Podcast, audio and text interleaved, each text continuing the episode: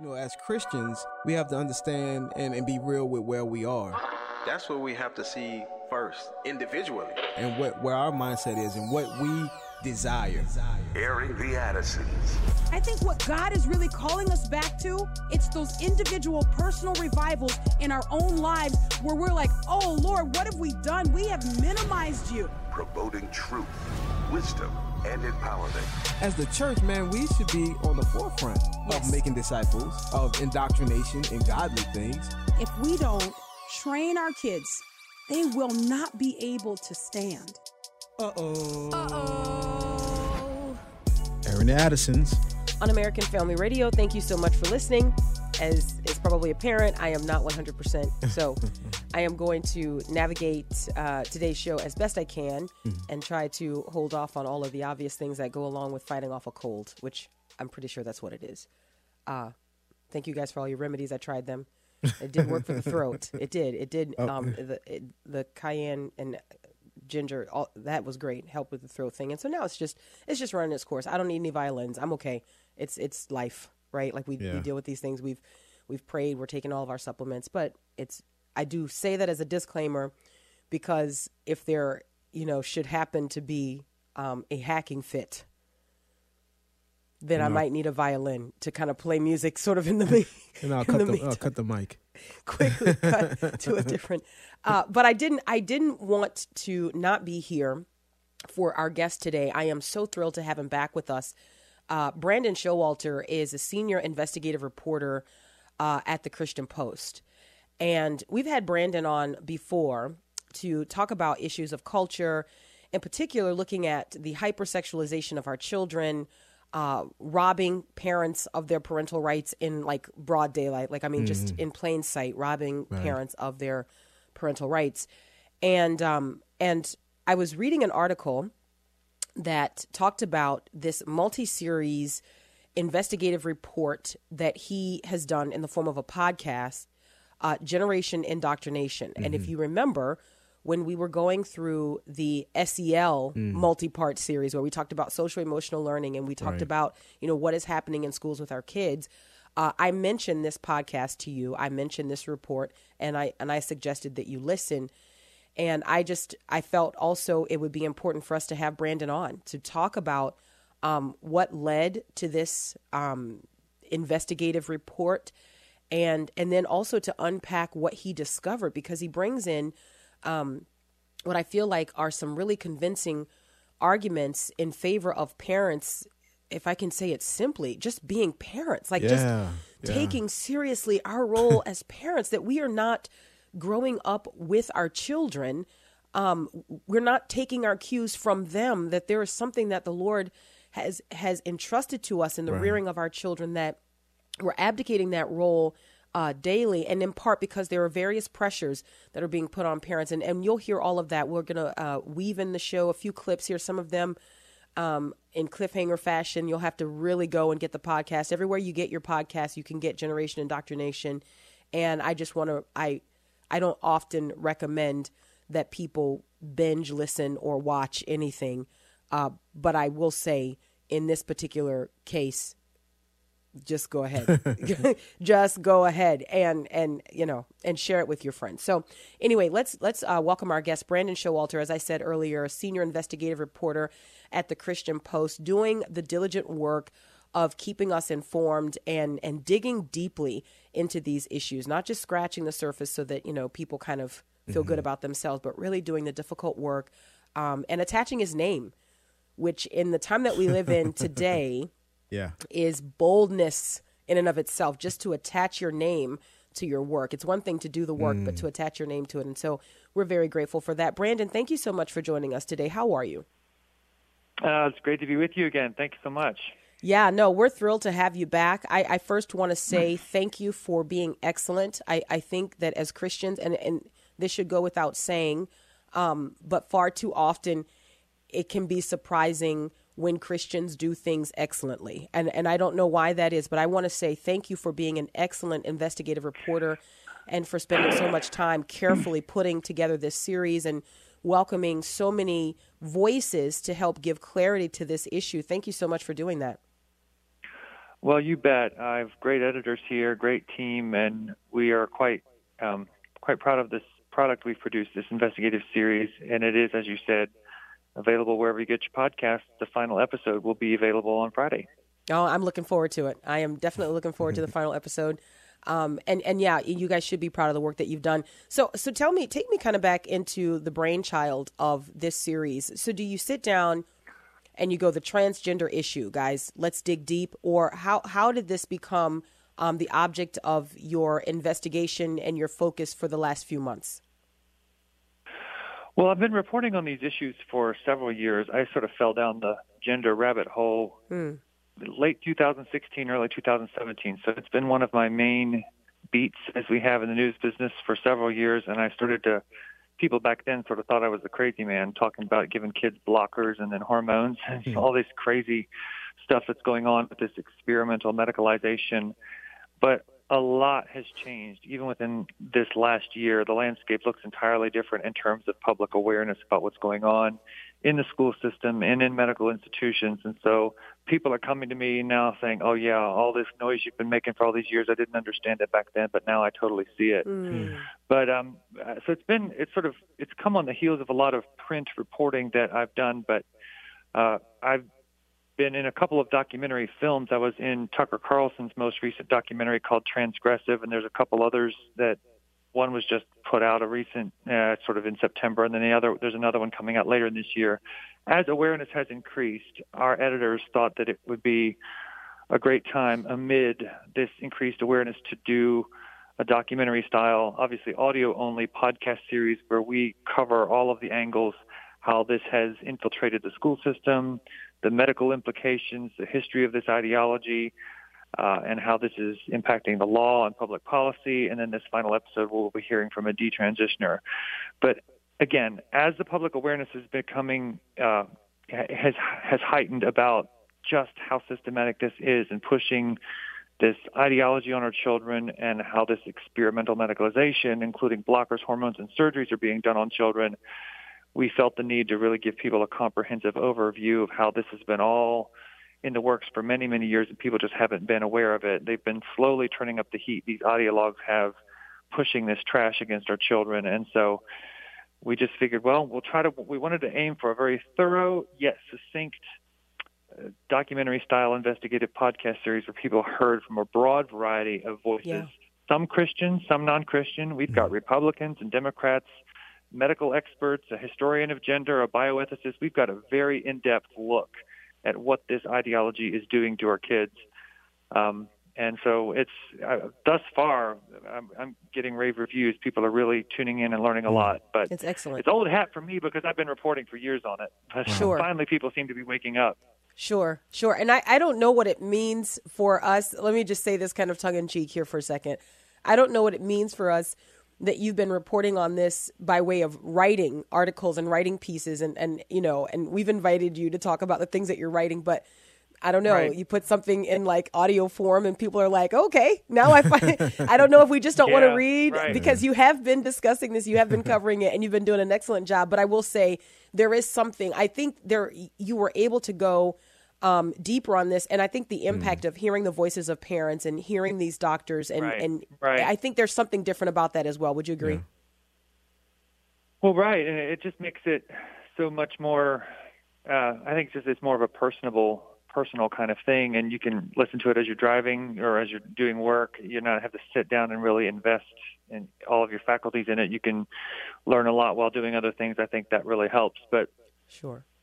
Especially when you're talking about families that have been impacted, you can sense the kind of urgency within their voices. I mean, there's in episode one, I speak with a mom whose daughter was groomed, and I feel perfectly fine saying that word. Some people have an issue with that word, but she was totally enticed and groomed into this insidious gender ideology at school where the school officials and a social worker behind her parents' back were trying to say that she could, what restroom would I want to use? And we're going to call you a different name while at school, totally subverting the parent-child relationship. And when you hear this mom talk, you just can't help but be moved by what it was to have a school totally overstep any kind of boundary and wedge itself in between the mom and the daughter. And I don't know anybody who loves their kids that just would think that is so inappropriate. The idea that you would pit a kid against his or her own parent, that's the kind of thing that's happening. And that's often it's often the first step in the pipeline where a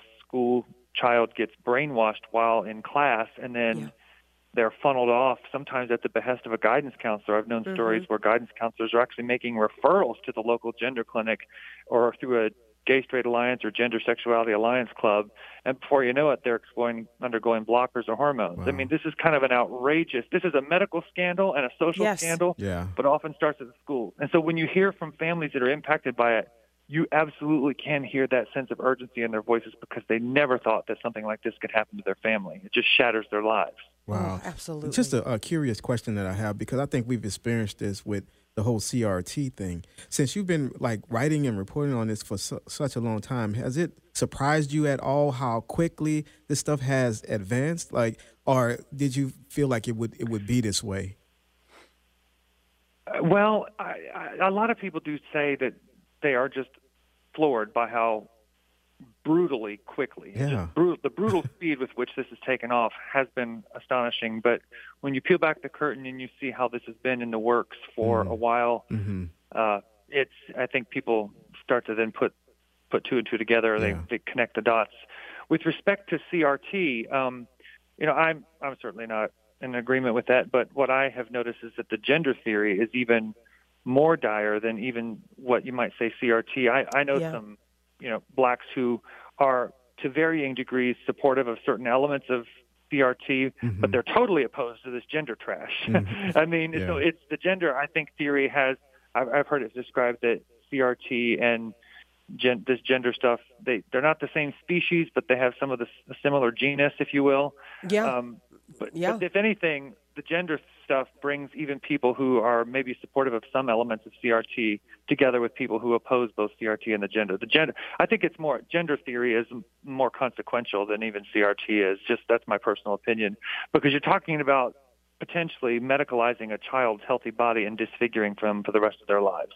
Well, now that's really interesting, Brandon. So let's stay there for a second, because if what you observe is true, and I think Will the Great and I have made these observations to some degree, and that is that it seemed that when CRT kind of rose to the surface and it became obvious that this was something that was being peddled in schools, it seemed that elicited the greatest outrage from parents, even more so than queer identity being pressed and pushed in schools. How do we account for that? Well, that's a very fascinating question, and I'll tell you this example. I know of cases where there were left-wing feminists and other protesters who, because the media was excessively focusing on the critical race theory dimension, but parents were bringing their concerns about the gender stuff too, the media conflated them, even when the parents were saying, okay, we're going to table our differences about CRT and focus exclusively on the gender stuff, but that's not how the media reported it. They've tried to be as disciplined as they could in objecting to the gender stuff and now some people disagreed with CRT, some people agreed with, CRT, but they all were opposed to this pick your gender nonsense that they peddle in schools. And yet still the media didn't report it honestly. The local press did not. It's a very frustrating thing, because when parents are trying to bring their concerns and being very focused with their message, it still doesn't quite translate into the press, who makes this exclusively about the racial issues. And I tell you, I very rarely do I meet an African-American person, male or female. They're out there, but very few, whether they're on the left or the right, who think that this gender stuff is good. Almost every black person I know thinks this is nonsense, and rightly so. Right. Because, unfortunately, in this country, black people know what it's like to be experimented on medically. Right, right. Now that is... I have a left-wing atheist journalist friend who tells me, and it's a very quotable quote, she said, we can smell when the eugenics train is rolling into town. Wow. She's not wrong. No, she's not at all. And it's fascinating what you just communicated here. I think that there are some other implications to what you're sharing that maybe are outside of the extent of this conversation, but Maybe we'll have you back, Brandon, as we said the last time you were on, and here you are, because I think you've touched on something that I think is very important, not only to us, but also to the black community at large. We'll take the break, and we'll be right back.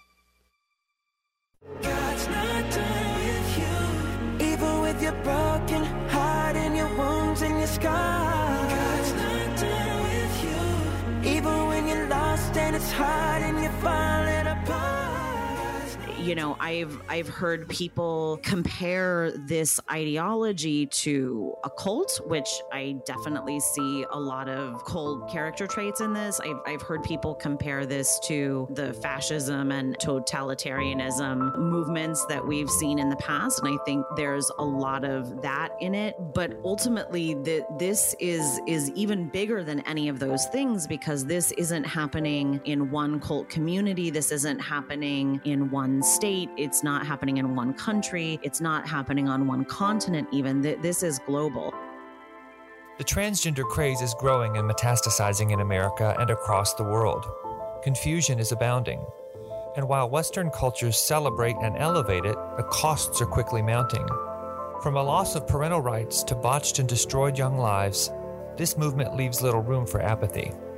I'm Brandon Showalter, a journalist with the Christian Post, and in the last few years, I've been covering the developments of the so-called gender identity movement. In this 5-part investigative podcast series, we'll take you through parents' heartbreaking stories. We'll explore the chaotic state of our education system in the United States and the overtly sinister actions and craven cowardice of our institutions. We'll also explore the history of how we got to where we are and so much more. In this inaugural episode, we'll tackle how some of our schools have become indoctrination centers for gender ideology and the dire impact that this is having on families.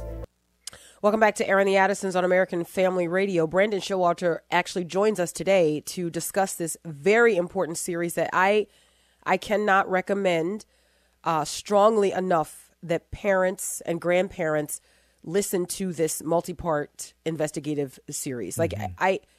If you know, it's, you have to listen to it, and you have to share it. Like there's so much that we just don't know. And I think that there's so much that happens to our children, to our grandchildren, because we just don't know. And because we expect better of people, the people that we entrust our children to, we expect better of them. And we don't know, right, that we should be cautious. They take advantage of that. And I don't think it's too strong a word to use. Our children are being abused as a result of this. And I think that's something that Brandon's series here kind of uncovers for us. Brandon, thank you for joining us. I want to pick up kind of right where that intro alludes, the school ground being ground zero for this gender ideological battle. Talk about what it is, based on your investigation. Talk about what parents just don't know or refuse to believe that schools could be doing to our children? Well, the ideological indoctrination is pretty systematic, and you guys are based in Tupelo, Mississippi. Is that correct? That's right. Well, it's probably not as much there, but you would be surprised that even in places where you would least expect it, this kind of sinister dogma is infecting all sorts of curriculum and lessons. It's a lot of this comes under the umbrella of anti-bullying. Oftentimes there are these surveys that are passed out in homeroom where students are asked to declare their names and pronouns, and there's just so many places from within the school where they sneak this stuff in, where they introduce these ideas that it is somehow possible to change your sex, and they'll call it different things. They'll introduce all these other concepts, and it's all cloaked in this nice, politically correct, euphemistic language. But what it's doing is sowing the seeds of confusion about one of the most basic facts of our being, our human bodies. And it just is it's a train wreck from there. The clubs, as I mentioned in the previous segment, with the Gay Straight Alliance, that's now called Gender and Sexuality Alliance clubs. These are just breeding grounds for confused children. I interview a mom in that first inaugural episode where, as I also said, she was, somehow what had happened was the mom had let one of the guidance counselors know that her daughter was struggling throughout COVID, and somehow that allowed this meeting to happen where her confusion was only furthered along by these school officials. And so there's just several different ways, whether it's through course content or through activist teachers or guidance counselors, where confusion is being pummeled into the heads of these kids who otherwise wouldn't have it. But the kids that are most vulnerable to this are often on the autism spectrum, or they're dealing with a bunch of other mental health issues or psychiatric comorbidities. Those young people are quite vulnerable, and schools are, as you described it, ground zero for this kind of indoctrination. There are many ways this is happening, and it does lead to medical decisions. And I actually know of one case where the school worked actively to separate another daughter from her mom, and the state social services agency intervened and actually removed legal custody, and that poor teenage girl wound up dead. And it's a pretty gruesome death with what happened. So it's happening in a number of different ways, but it's all very sinister, and it's happening in places you wouldn't expect it to. So parents have to be very vigilant. Yeah, as you point out, I think it is happening, and I think increasingly we are observing that there's no place that is immune to this. There's no place that kind of gets out unscathed. While we broadcast from Tupelo, the broadcast is heard across the country, and we get the calls and the emails of the faithful Christians who have the parents, the kids and the grandkids who are confused. And I don't mean to, to be an alarmist, but I do mean to alarm. We often are losing because we don't understand where the battle is. We don't understand how to fight. Right. And one of the areas where we are being manipulated, and I want to play a clip and then get you to talk around this clip just a little bit, Brandon, but one of the areas where we're being manipulated is this affirmation-only approach. Let's talk about this, because we've got parents who they love Jesus, but they've been told, hey, if you don't affirm, if you don't love and you don't care for your kid, meaning that you agree with what your kid asserts, then you could be complicit in the death of your child. And so you've got all of these parents, Christian parents, who are just going along with this because this is what has become culturally normative. So let me do this, because you interviewed Dr. André Van Mol, I believe is his name. He's a family medicine doctor in Redding, California. And I think he provides some insight that I want to have you talk around. This is clip number 2. As you know, in the United Kingdom, Sweden, Finland, 3 nations that were leading in this whole gender-affirming therapy because of complaints and scientific literature reviews, actions of divisions of government, scientific organizations, medical, they've done a virtual 180 from, being strong sponsors of gender-affirming therapy to saying this will not happen whatsoever medically under 16 years of age. Between 16 and 18, it will only happen under great restriction, under very tightly supervised studies. They all acknowledge that after all these years, it remains experimental, not proven safe, not proven effective, and that it actually can't show that it does what it's claiming to do in improving the mental health, let alone suicide reduction, of the people who partake. And yet, as the activists go around discussing it, it's all, it's either, gender affirming therapy or people are going to kill themselves. And the kind of intimidation that's thrown at parents, do you want a live son or a dead daughter? Do you want to be planning a transition or a funeral? And it's incredible that people are hearing this from their health and healthcare and mental health professionals. But you can imagine the crisis a parent feels. They know their kid has other problems. The other problems are being ignored, great concerns, yet these authority figures in their life are throwing these kind of threats at them. It's hugely disorienting for a parent. Brandon, but those examples that the doctor is using there, the examples of being told, do you want a living daughter or dead son, these sort of false binaries, if you will. I mean, excuse the expression in light of what we're talking about. But total these are things. It's manipulation. Go ahead. Talk about that. It's manipulation. Oh, well, I just get so hot under the collar when I hear that, because that's the most visceral. That's the threat that they use to scare parents. And so and here's the ugly truth is that there have been some young people that are very, very troubled and gender confused that have taken their own lives. So it plays upon a very real fear. But suicide is such a complex phenomenon. There are many contributing factors, and you can't prove that unless you pump your kid full of hormones that they are going to take their life. There's no way to know that, and so that's used to manipulate parents. What is disgraceful, as Dr. Van Mol pointed out, is that, well, European nations are indeed moving away from this treatment protocol. And I don't even like to call it a treatment protocol because it's not even medicine, it's medicalization and it's experimental. Mm-hmm. But in light of how our institutions have been captured by this dogma and these ideologues, parents think that if the American Academy of Pediatrics or the Endocrine Society say it's fine, then that must be true. And if I'm a Christian, I need to love. And so they need to use some serious Holy Spirit discernment because they're being lied to and manipulated. Mm. Because there is no evidence that putting your kid on blockers and hormones is going to actually solve the problems. If anything, it's only going to open them up to a world of hurt, and they're likely to wind up completely sterile.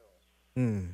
You know, it is amazing to me that you've got, and you guys uncover this in the podcast, Generation Indoctrination. That's the name of the podcast. You've got to get it. You got to listen to it, multi-part. The last part comes out tomorrow. It's going to be worth your time, and it's going to be worth you sharing. And so I want to just invite all of our listeners to check that out. Wherever you get your podcast, you're going to want to do a search for Generation Indoctrination. But going back to something that you just said, you talked about, over in Europe where this was sort of like, trendy or in vogue to have mm-hmm. these gender affirming clinics. The famous one, Tavistock, that was shut down or is being shut down if it is not already shut down, is also facing a class action lawsuit. Talk about the reason behind that. Yes, the Tavistock Clinic in London, that was recently ordered to close, and it should be closing next year sometime. And that was at the behest of the Cass Review, Dr. Hilary Cass, who's a very well-respected pediatrician over there. But developments in England have been churning for some time. I've covered the ongoing happenings there for a few years now, and a few years ago, there were some whistleblowers that said, wait a minute, there are no safeguards in place. All these children, they're being fast-tracked. People aren't allowed to question this. And people have really been trying to raise the alarm. Open letters were written and posted online addressing the Tavistock Clinic director, pointing out the problems. Then there was a detransitioner in, I believe, 2020 who actually brought what they have. It's a case in court called a judicial review against the Tavistock. She was put on blockers and hormones as a teen and then went on to have her breasts cut off only to realize later that this didn't solve her problems. And she now is very likely infertile and has all kinds of health problems and a deepened voice because that's one of the effects of the testosterone. Mm. That contributed. And so there was a court ruled in her favor. And then it was a partial reversal and then a full reversal. But I think all of the contributing factors, the whistleblowers and this detransitioner led judicial review and, the work of some activists on the ground has helped turn the tide against this ideology, politically speaking. But then the independent review of the clinic, which showed that there were a number of problems, shoddy record keeping, alarming that there was a high number of autistic people who were being treated. They've now ordered it to close. And I still think we'll have to keep a watchful eye because they might open up some of these similar gender clinics in mm-hmm. more scattered throughout the country in regional offices, and it won't be just headquartered in London. So keep a watchful eye. But the tide is definitely turning in England and nearby in Sweden, a few countries over, the Karolinska Hospital, as Dr. Van Mol mentioned. They've dramatically scaled back, as has Finland, and I think France now too. So Europe is doing the right thing and moving away. Here, America and Canada seem to be stomping on the gas. Mm. Yeah. So help me understand that. Like you've got all of this information out. What's and I mean this lovingly. This is our nation. What's wrong with us? Why are we continuing on in this way? Well, I think part of the reason is money. I mean, if you put a child on blockers and hormones, you're going to have a medical patient for life. So it behooves us to ask, well, who's benefiting from this? Who stands to profit from this? Wow. And the pharmaceutical industry, I know big pharma, you start to put your tinfoil hat conspiracy theorist thing on, but you think about, who stands to benefit from this, and then they can, if you can market this through school curriculum, through social media, through Tumblr, through YouTube, through all these cultural things, movies, TV shows, and it becomes the cool thing to be some other quote-unquote gender identity, you've got customers, you've built a clientele, and you've got a lot of money coming in, and then those same lobbies own politicians, and the LGBTQ plus, whatever the acronym is now, they put their messages out there through their politicians that they have helped get into office, and so it's a multifaceted scourge where our children are being pummeled with this everywhere you turn. Yeah. So I think that there's many reasons why the United States is sort of the belly of the beast at the moment, but a lot of it's money. You know, I want to go back to something you just pointed out here, because I often look at, when I talk to parents, I look at the various points of contact. And I think that is something that we are not aware of as parents, because not only do you have on the school front, our kids being indoctrinated, 7.5 to 8 hours a day.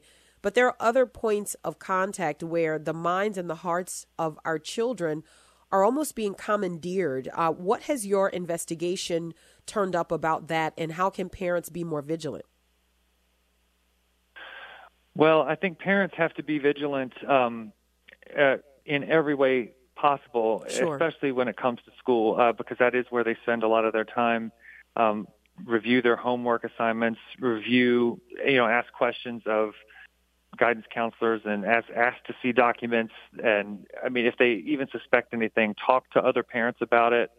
You really can't be too careful. I've heard of families, even from very conservative areas, where you, again, would not expect this kind of ideology to be very prevalent, but their kids get sucked down this darkness, into this darkness. It's pretty bad.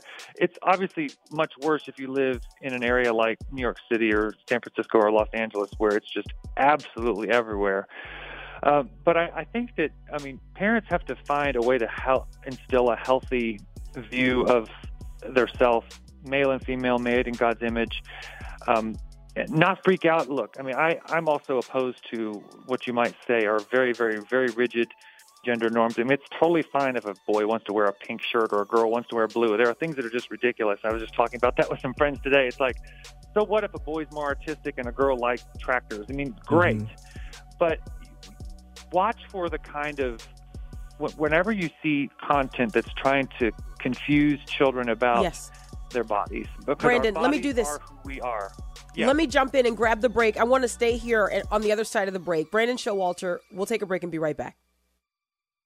You go before I know that you've even gone to win my war.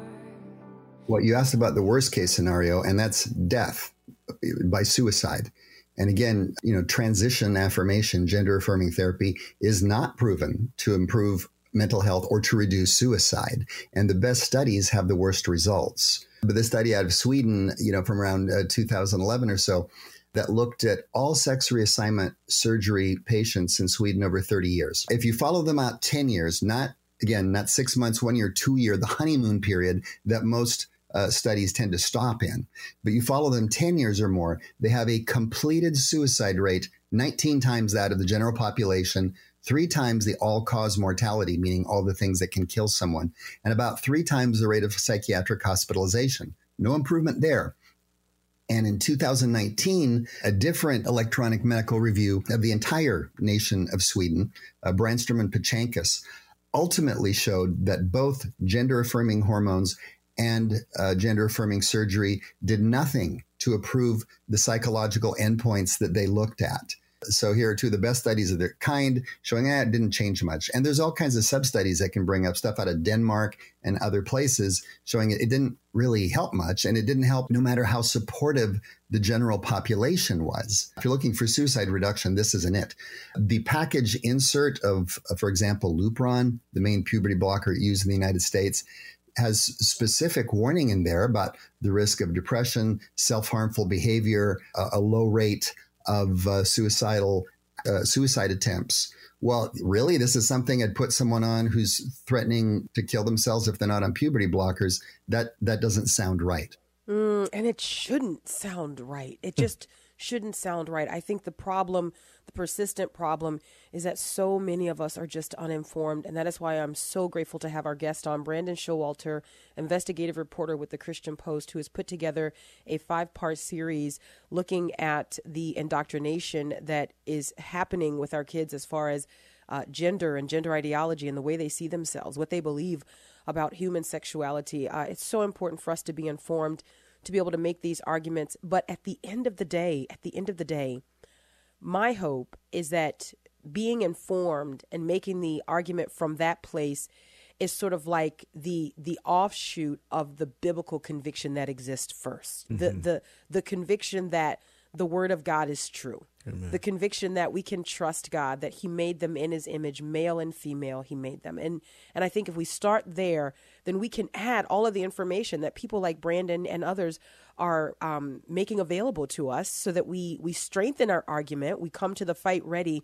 But I think you don't even show up to fight if you don't first have that biblical conviction. So it doesn't matter all the other information. If you're not resolute and you're being convinced that the word of God is trustworthy, then probably you don't even make it to the battleground. Welcome back to Erin Addison's on American Family Radio. You're listening to a snippet from the five-part investigative podcast, Generation Indoctrination, hosted by investigative reporter Brandon Showalter. And he joins us today to talk about that. Brandon, as we were going to the break, you were making some points here that I think, and I don't know why these points are controversial that you're making. I don't see any reason why they should be. But I want to go back to them, because what we're not talking about when we talk about gender ideology and social transition, we're not talking about what has always been, in that you have the different makeup of personalities in kids, and you see different things that they enjoy that have nothing to do with their sexuality or their sexual identity. And we would have never looked at those things as such. But now those things are being latched on to because it fits into a narrative. Go ahead. No, that's absolutely right, and it's to sort of underscore your point that you were making about, yes, obviously, certainly what motivates me is my faith and being grounded in God's word, and I think, if anything, the truth of being made male and female in God's image is emphasized here.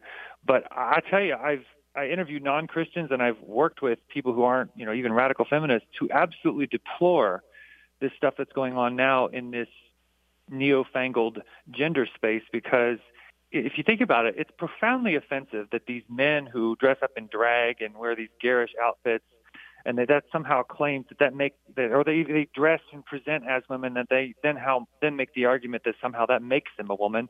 Was that not the most demeaning and regressive stereotype of what women are? So they rightfully hate it. And so, yes, but all those stereotypes are somehow being held out as this is sort of the mark of being truly a woman or truly a man if you're talking about the opposite sex. So yes, I think that all of that, this is not, you know, just liking different things or personality types. That there's you know, infinite varieties of personalities. What never changes is our biological sex, which is stamped on our DNA in every single nucleus of our cell, in the cells of our body.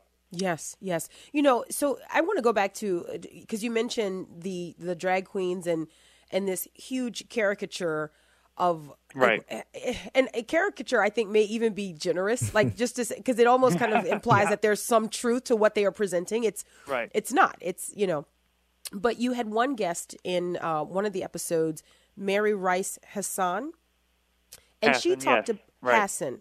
She talked about post Obergefell kind of being the entry point for the T in the LGB sort of letters. And I thought it was so insightful, the point that she was making. I'm hoping you can unpack that a little bit for our listeners.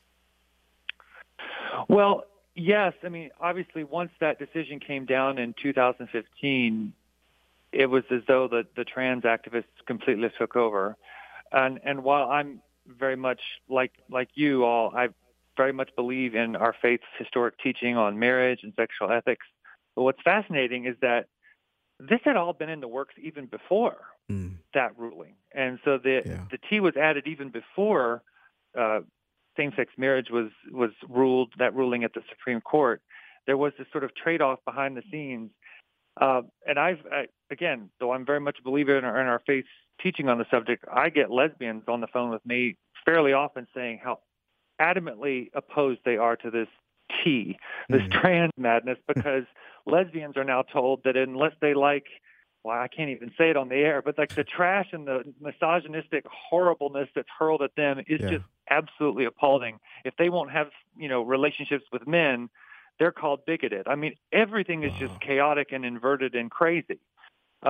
So, I mean, and what could be more homophobic than telling someone who's same-sex attracted that they're bigoted if they don't have a relationship with the opposite sex? I mean, you just have to laugh at it a little bit. But yeah. I while it's humorous in a way, it's actually I don't laugh at it because it's just so evil. It's tragic. What's being done. It's tragic, it really Brandon. Is tragic. It is. It's not something to laugh at. It is absolutely. And I understand the point that you're making. I understand, like, because we are reasonable people, so we come to a discussion seeking to find some sort of logic to hang our hat on. We are looking for reason. We are looking for objectivity. And I think the point that you're touching on here is that it's just. It is laughable that from this ooze, because you don't have anything that's objective. If you don't go back to God for absolute truth, then you don't have absolute truth. You just have a war of opinions. You have a war of feelings. Mm-hmm. And into this ooze, we as members of the Bride of Christ, man, we put our foot in that, and we have to rush in with the truth. And I think that that's exactly what you guys are doing and what you've done in this multi-part series. I want to play another clip here before we run out of too much time. But before we do that, I do want to ask, what are you hoping that your listeners walk away with? Like, as you wrap up and the last episode is released tomorrow, what is your sincere hope for the takeaways? I'll just say it very plainly, because then I know you want to play a clip, but I just hope they realize that this is the medical scandal of the century and our children are its targets, and that you're going to have to do everything you can to make sure that you protect them from it, because this is some of the most savage cruelty I've ever seen. What could possibly be more abusive than sterilizing and disfiguring a child? Wow. Okay. Well, here we go. I'll set this up. I think this is Dr. Favali that we're going to hear talking about John Money and his role in redefining gender or gender expression to support his wicked theory. This is clip 4. He borrowed the term gender from linguistics in order to express his theory that gender identity was a process of socialization. So you could have a male child, but we're basically blank slates. And so it's this process of socialization that happens in the first 3 years that basically creates one's sense of gender. So that was his theory, that we're very malleable, that we're blank slates, and that what we understand as gender is not necessarily a result of biological sex, but is more a process of acculturation, especially in the first few years of life. Money's belief wasn't just a contention or mere whim. As Dr. Favali explains, he decided to put his controversial gender theories to a real-life test. It's important, though, to really look at the kind of dark history here. So he had the opportunity in the early 60s to test out his theory of this malleable, socially constructed understanding of gender on a set of identical male twins, one of whom had a botched circumcision that pretty much eradicated his genitalia. So John Money thought, no problem. You know, he doesn't have a penis anymore, but that's okay. We'll just raise him as a girl, and he won't know the difference because we don't have innate gender identities, but rather we can socialize someone into gender. Now, we're going to leave it right there. You'll just have to listen to that podcast to hear the outcome of that. If you are not researched on that and you were unfamiliar with John Money, this is going to be very eye-opening for you, because even though, and I learned listening to the podcast, Brandon, I learned that John Money, when sort of the curtains were pulled back on his quote unquote research, I mean, so much of it was debunked, but there was never this public, I don't know what you would call it. Never been repudiated. You're right. That's exactly the word I'm looking for. Yeah. Exactly right. And yet we still have this practice happening in our schools. It even the result of his work that was like quack work is still happening to our kids today. That I don't understand that. It really is amazing. The Daily Wire documentary, What is a Woman?, talks about John Money as well. Sure. Dr. Miriam Grossman is a psychiatrist who mentioned, and I think if anybody is singularly responsible, there's many people who've sort of sown the seeds of this madness that we're seeing now, but if you had to pick one person who you could sort of lay most of the blame for this gender insanity in our culture today, it would be John Money, that guy who was at Johns Hopkins for a while. And yes, the Reimer twins, where Dr. Favali was mentioning the botched circumcision on one of them, that poor man took his life I think, when he was in his 30s. And the only reason I know the details about that is because he took his life on my 19th birthday. It was on May 4th, my birthday, which was crazy to think now I'm doing all this work. But no, it's absolutely horrific what that man unleashed on our culture. And we didn't talk about this in the podcast, but Dr. John Money also had pedophilic sex acts simulated in part of his experiments. It's absolutely abominable what that man did and how he totally convoluted how we understand gender and sex in our culture. And there was a guy by the name of Paul McHugh, who's a psychiatrist, that was actually at Johns Hopkins and was instrumental in shutting a lot of that horror down. But that has since been reinvigorated in clinics across this country, including at Johns Hopkins, where Dr. Money once was. Yeah. So this never went away, and it's a shame because it should have gone away. This should be on the ash heap of history, but sadly now, because we've got pink and blue rainbow flags waving in the background, right, children's hospitals around the world are clamoring to have pediatric gender clinics, and countless children are now being irreversibly damaged and abused by it.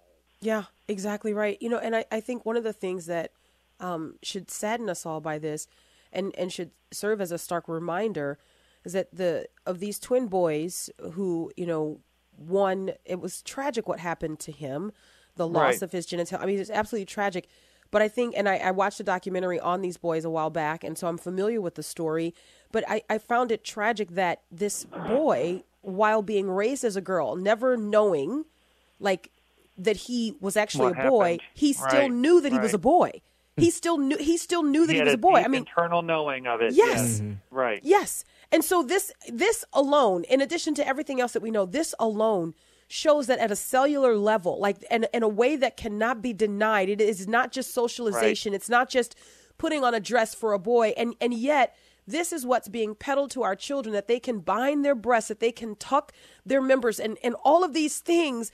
And I'm not trying to be unnecessarily graphic, but this is what is happening in our culture today. Yeah. And I think, excuse me, so many parents are just unaware, Brandon. Well, and to your point about being graphic, I got to say to both of you Addisons, I think it's going to take people confronting the grisly horrors as they really are, because unless people feel that kind of visceral discomfort, I don't think this is going to change. I can't tell you how many nights I've wept as parents call me and they send me pictures of their teenage daughters who have beards and they're bloated because they've gone to Planned Parenthood and got testosterone. I see these disfigured bodies sometimes come across my screen, and it's absolutely horrible. But I'm convicted by the Lord to just continue to report as best I'm able on this, because these pictures don't lie and they're very disturbing, but it has to be confronted. I don't see any other way. Brandon, please continue this work. Thank you so much for joining us, and thank you for the incredible work that you've done. The podcast is Generation Indoctrination. It's a 5-part series. You can get it wherever you get your podcast, and I cannot recommend more strongly that you watch it or listen. Until tomorrow, Lord willing. God bless.